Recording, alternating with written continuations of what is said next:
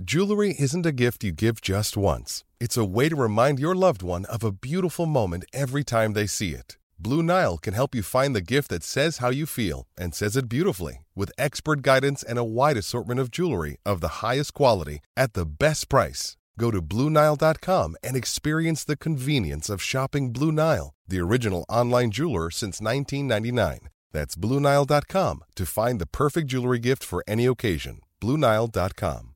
Another day is here, and you're ready for it. What to wear? Check. Breakfast, lunch, and dinner? Check. Planning for what's next and how to save for it? That's where Bank of America can help. For your financial to dos, Bank of America has experts ready to help get you closer to your goals. Get started at one of our local financial centers or 24-7 in our mobile banking app. Find a location near you at bankofamerica.com slash talk to us. What would you like the power to do? Mobile banking requires downloading the app and is only available for select devices. Message and data rates may apply. Bank of America and a member FDIC.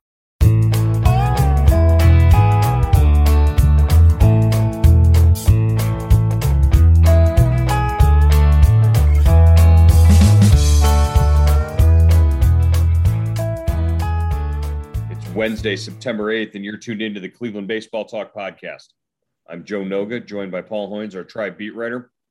Hoynesy, the Indians uh, shut out on Wednesday night in Aaron Civale's return to the mound in the major leagues. Uh, but Civale, uh, you know, did himself proud. Uh, four and two thirds innings, uh, and almost got out of it with a, you know, at least a chance, but uh, gave up a, a, late RBI single to Andrelton Simmons.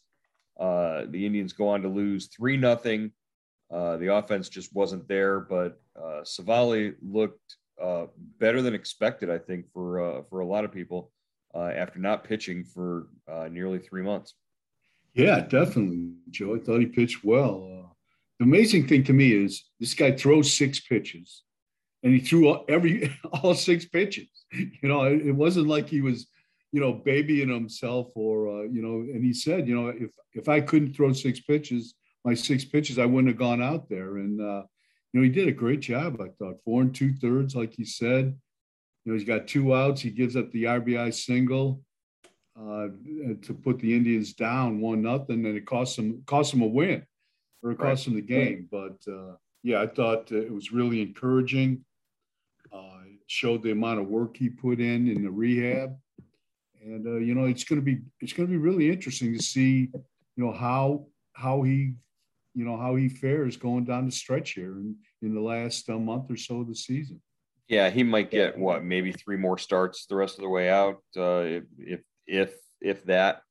Uh, but yeah, Aaron Civale is the kind of pitcher that kind of needs those six pitches to be effective and and needs to be able to throw them at any time in any count because he relies on that deceptiveness uh, because he doesn't have the big arm, the big fastball. Uh, you know, his season average uh, velo, I think, on his fastball is just over 91 miles an hour. So uh, he's not going to, you know, blow a bunch of guys away. He's going to rely on his movement and his location and his ability to to spin the baseball up there. And you know, when your when your middle finger is sprained, you, you you can't really do that effectively. But it looked like there were no side effects, no ill effects. He talked about uh, how you know he knows at least two guys on the on the Minnesota Twins who were dealing with the same injury. So uh, you know, it is a freak sort of thing. It is, uh, you know, not a common sort of thing, but uh, he, he worked his way back. He, he was said, he talked about being frustrated sitting on the sidelines, watching this team and knowing that he could help. And, uh, you know, also it's got to be frustrating knowing at the time that he was uh, hurt, he was leading the, he was leading the majors with what, 10 wins.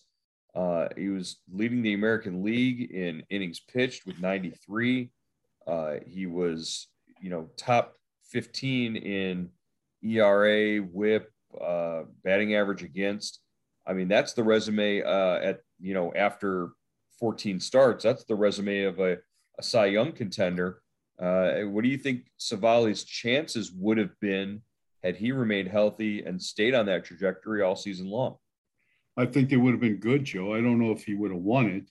He's, you know, he doesn't have, he's not like uh, he doesn't have the big strikeout numbers like you were saying. He's not he doesn't throw 100 mile 100 miles an hour like uh, you know Max Scherzer and, and those other and you know those prominent prominent starters. But you know, I think he would have definitely you know got some votes, finished in the in the top ten of, of the voting or whatever. I, I, forget if they well, they vote for yeah, it's or? top three. It, uh, no, they get five. Uh, Cy Young yeah, gets five, five, right? five votes. Yeah. yeah. The top five votes. I think he would have got some votes. Uh, and uh, you know, who knows how, what kind of season he would have had? He might have been a 20 game winner. Really, you know, the way he pitched. Yeah, and, and and you know, as it turns out, the way that the Indians sort of needed that sort of presence uh, all season long too. Uh, he he could have definitely um, uh, you know helped out. Uh, as far as the Cy Young chances, if you look at the rest of the field in the American League this year, uh, everybody's really been suffering with with injuries. I think uh, Robbie Ray, even Robbie Ray's been been out, missed some time. He might be the front runner right now in Toronto. Uh, you got to deal with the phenomenon that is Shohei Ohtani, but how much is he really going to pitch down the stretch if they're trying to sort of taper him and, and, and leave him? I think he he takes himself out of the equation. Uh, even Gerrit Cole, who just last night uh, left the game with a hamstring injury, uh, there then Lance Lynn in Chicago uh, would have been another contender there. But you know, all those guys have dealt with injuries. Had Civale stayed healthy and, and pitched all the way through, I think by default he would have been at the top of the list. Yeah, definitely. He would he, he would certainly be in the conversation, and uh, you know, I, I, don't know what it says. I guess you know, pitching is a dangerous occupation. it's it's it's you know, it, it, you know, it, you kind of you know the your the injury factor is always riding shotgun with you. But uh, and you look at all those guys, Joe Rodon, uh, Bassitt, Lynn, uh, Cole, like you were saying, Robbie Ray. They've all kind of you know had some injuries this year, or you know maybe had a stint on the uh, IL. But unfortunately for Civale, he had the, you know, he, he he's just, you know, the picture of health. He's like six foot, six foot one, 200 pounds. You know, I'm sure he does does all the training every pitcher does. And the tip of your the middle finger is you sprain that and and you can't pitch for like 80 days. You know, right. and it's got to be a maddening thing. Right. What he said was uh, you don't realize how important the the tip of your middle finger is uh, to a pitcher, but you think about it, that's the last thing that touches the baseball as uh, in your delivery. That's the last part of you that touches the baseball. So it's incredibly important in, in terms of your command, your control, and and the spin you want to put on a baseball. And speaking of spin, and this just occurred to me, you know, Aaron Civale completely missed the whole sticky substance uh, check and uh, that that whole controversy. We we need to ask him what it was like coming off the mound the first time and and having yourself checked uh, for sticky yeah. substances because he hadn't been through that yet this year. That whole uh, you know controversy sort of passed him by. Yeah, his last start I think was uh, June twenty first, mm mm-hmm. and I, I believe that's when either the day before, the day after, that's when they started checking. You know, the umpire right. started because I remember Karinchak getting st- getting checked in in Chicago when they were at Wrigley Field when they were playing the Cubs, and that's when, right. Uh, but he left the game because of injury, so he wouldn't have yeah. gotten checked at that time unless it was you know whatever. But uh, yeah, just just interesting uh, to see the that that didn't affect him the way it, you bring up Karinchak, the way that it affected Karinchak, uh, you know, ostensibly, uh, it really didn't affect um, Aaron Civale all that much uh, because he, he wasn't around for that sort of transition. But again, uh, just to to look at it, just an outstanding start to get him back and and get him a few starts under his belt before the end of the season here. Uh, probably the best thing for Civale heading into the offseason. Yeah, definitely. And uh, Joe, I know they're they're going with the six man rotation now. Um, how do you think they're going to work this after the end of this week? when they have got you know those three double headers within 10 days are they going to stay with that stay with that six man rotation they've got three double headers within 10 days but they also have two off days uh, sandwiching uh, that that two day trip into minnesota yeah. so you know there there's they're just going to have to space guys out uh, I, he talked about Sam Hentges. Uh, DeMarlo Hale yesterday talked about Sam Hentges and uh, not seeing him as like a long man or a, or a starter uh, again maybe this year. Uh, you've got a JC Mejia who you you haven't or JC Mejia they just sent down to yeah they just sent uh, AAA. So of the the guys that they have up, you know, you got to wonder how they're going to work that out and, and, stack guys on certain days. Yeah, I, I, thought it was interesting. You know, he he said uh, uh, DeMarlo said he's he's they're not going to overextend some of these starters, especially the younger guys uh, who who missed all last season. You know, in the minor leagues with no minor league season. And I thought it was interesting the way he used his his bullpen last night. Uh, you know, rookie Trevor Stephan was the first guy out of the pen, which you know in in a uh, maybe what what was it a, a one nothing game? It was a one nothing game at the time, yeah. Yeah, and I you know in, in usually you know, in the fifth inning or or the sixth inning there where he came in. Maybe that's a Bryan Shaw inning, you know, or or uh, you know, a, maybe not Nick Wittgren, but a, a, another experienced guy. So you know, he he's trying to u- use these young guys more and more. I think then then you go to uh, you know Alex Young. He gives up. He relieves uh, you know Stephan, and he gives up the leadoff homer in the seventh. And again, you know that's that's a situation where if it's close, you you know, I, I, guess you use your young guys. He's going for the matchups there too with the lefties, right? Uh, and uh, but you know, I think we're going to see a little different approach uh, to Hale and, and his use of the pen here. I think we're going to see younger guys getting more in leverage situations. And and he said that as much in his pregame comments yesterday. He says you've got to use guys like Hentges and and Stephan yeah. at this point because that's who you've got. So uh, it just means more opportunities for both of those guys and and maybe beyond that as well.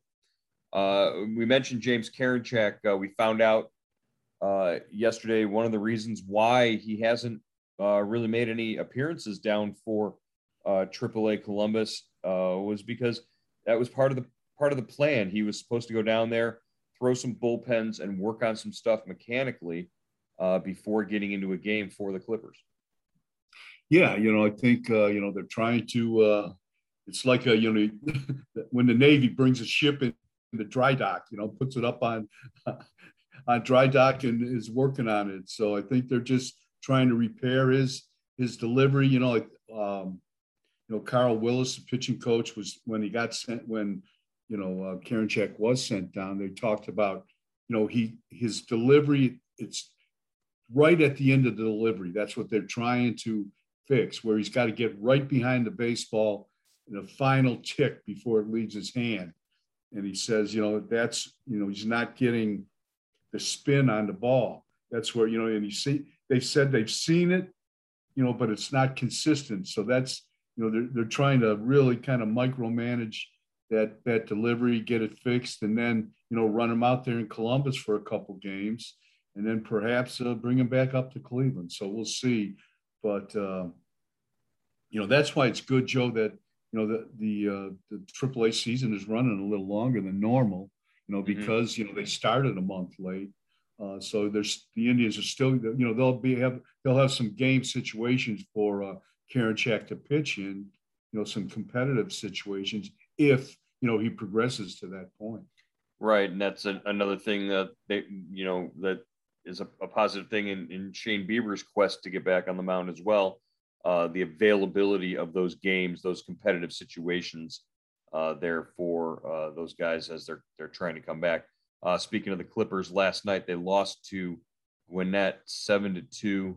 Uh, Ernie Clement had three hits in that baseball game, uh, three for five with a couple of strikeouts. Um, Roberto Perez also played in the game, had an RBI and a walk. Uh, yeah, so you know that's what the you know the the rehab alert. Our our rehab report is, is slowly but surely dwindling down to just a few names uh, uh, of guys down there. Um, uh, Roberto Perez might be getting closer to coming back. Uh, you know, who knows if and when that'll happen as well. Yeah, I think uh, you know DeMarlo Hale said that he wanted to see uh, um, uh, Roberto Perez be able to catch nine innings, you know, because they they, they can only carry two catchers now with with uh, the only the the roster's expanding the only 28 players. So he wants he wants Perez, you know, I guess stretched out is if that's a, the right term for a catcher being able to go go the distance. Right. Yeah, and, the other thing is it hasn't really seemed like they've been super urgent trying to get Roberto Perez back up and, and going. Uh, if you're reading between the lines there, so uh, one guy who they are urgent to get back up and going, but uh, uh, underwent surgery on Tuesday is Terry Francona. Uh, he had the second step of that uh, that sort of the second phase of that recovery that he was talking about back in July when he stepped away from the team. Uh, he had a surgery on his his left foot. They inserted a rod. Uh, the report from the Indians was that he was resting comfortably and that he had all of his digits uh, and they were they were in uh, that they were where they needed to be. So, uh, you know, obviously when when we didn't hear immediately how the surgery went, obviously a lot of us uh, in the press box were you know nervous, uh, apprehensive about it. But it was uh, it was good to get a report from the Indians that that Tito came through the surgery and that he was doing well. Yeah, now uh, you know now the hard part I guess starts. He's got eight to ten weeks of rehab. He's also, I'm sure he's still rehabbing, you know, his left hip that was replaced right after he stepped aside on uh, July 29th. So you know that's gonna that's gonna it's gonna be a a, a busy uh, fall and in off season for uh, Tito, I'm sure. And we still he still has to make the decision: does he or does he not come back to manage the Indians next year? Yeah, I think right now more than ever, uh, that decision is probably closer in in in doubt than than any of us really care to want to admit. But if the based on the way he attacks this rehab and and and gets through it, uh, you know, maybe that changes by by the holidays. Maybe that changes by uh, you know as the the off season sort of starts to uh, head towards spring training and and hopefully the the call of spring training and you know that that sort of pull uh, will will convince him and and get him to you know be be where he needs to be mentally in order to come back and, and, and manage the team again.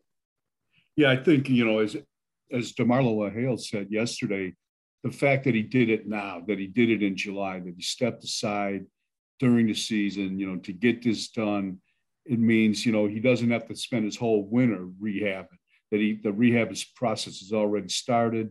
You know, if he has a setback, it's not, you know, like it's not going to be you know, it's not going to be a domino effect and he's going to, you know, ha- have to continue it in spring training. It's not going to, you know, alter his, his spring training plan. So I think, you know, this has given him the best chance to uh, make a good decision and, uh, you know, just give him a, you know, kind of get him in the right, right frame of mind to either, you know, say yes or no, instead of just kind of, you know, hustling through the uh, rehab like he did last year when he had the surgery in January. DeMarlo Hale, 18 and 19 uh, since taking over, uh, you know, as acting manager for Terry Francona. So uh, we'll we'll find out, and, and hopefully we'll find out what happens to those those wins, those 18 wins, because they would be credited to uh, Terry Francona if he does come back, and and then that would make him the the winningest manager in Cleveland Indians history, which you know I know is is it's not a huge thing for to him, but uh, it's, it's significant and it's important to, to some of us who follow the team. Yeah, definitely, Joe. It's it's uh, you know it's it's it's kind of uh, you know I know the Indians talked to Elias about it um, when they were trying to uh, come up with a formula that you know this is the second year obviously that they've run into this. You know, Tito only managed in uh, 2020 only managed 14 games, and Sandy Alomar managed the rest. Uh, he was credited with those wins. So, uh, you know, they wanted to find if that, that precedent had been set. So they talked to Elias, the uh, stats keeper for Major League Baseball.